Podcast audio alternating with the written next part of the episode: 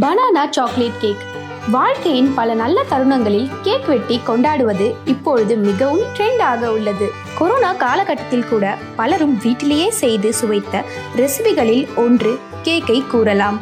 பல பொருட்களை வைத்து கேக் செய்யலாம் என்றாலும் மலிவாக கிடைக்கக்கூடிய வாழைப்பழத்தை வைத்து வீட்டிலேயே சுலபமாக பனானா சாக்லேட் கேக் செய்வது எப்படி? பார்க்கலாம்.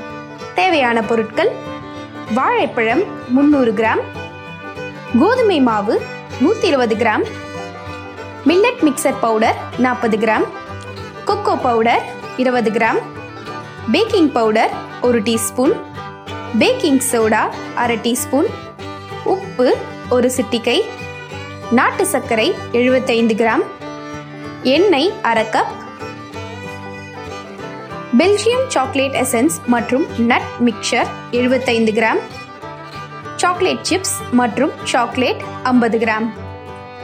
செய்முறை. முதலில் முந்நூறு கிராம் வாழைப்பழத்தை தோல் உரித்து ஒரு பாத்திரத்தில் வைத்து ஐந்து நிமிடங்களுக்கு ஓவனில் வேக வைத்து எடுக்க வேண்டும். இதற்கிடையே கோதுமை மாவு millet mixture powder baking soda baking powder உப்பு சிறிதளவு என்று அனைத்தையும் ஒன்றாக சேர்த்து சலித்துக் கொள்ள வேண்டும். வேக வைத்த வாழைப்பழத்தை ஸ்பூன் அல்லது கரண்டியால் மசிக்க வேண்டும். அதில் எண்ணெய் சேர்த்து மிக்சியில் மைய பேஸ்ட் போல் அரைத்து கொள்ள வேண்டும். அரைத்த கலவையுடன் நாட்டு சர்க்கரை மற்றும் சிறிது பெல்ஜியம் சாக்லேட் எசன்ஸ் சேர்த்து கலக்க வேண்டும். அதே போல் சலித்து வைத்த மாவில் கொக்கோ பவுடர் சேர்த்து கலக்க வேண்டும். அந்த மாவை வாழைப்பழ பேஸ்டில் சிறிது சிறிதாக சேர்த்து கட்டி இல்லாமல் கிளற வேண்டும்.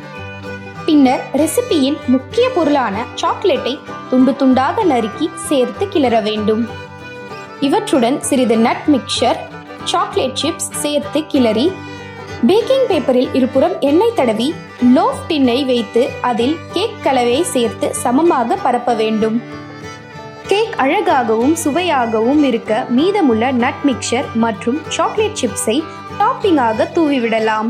இறுதியாக மைக்ரோவேவ் அவனை நூற்றி எண்பது டிகிரி செல்சியஸுக்கு செட் செய்து சுமார் முப்பது நிமிடங்களுக்கு வேக வைத்து எடுத்தால் சூப்பரான பனானா சாக்லேட் கேக் ரெடி.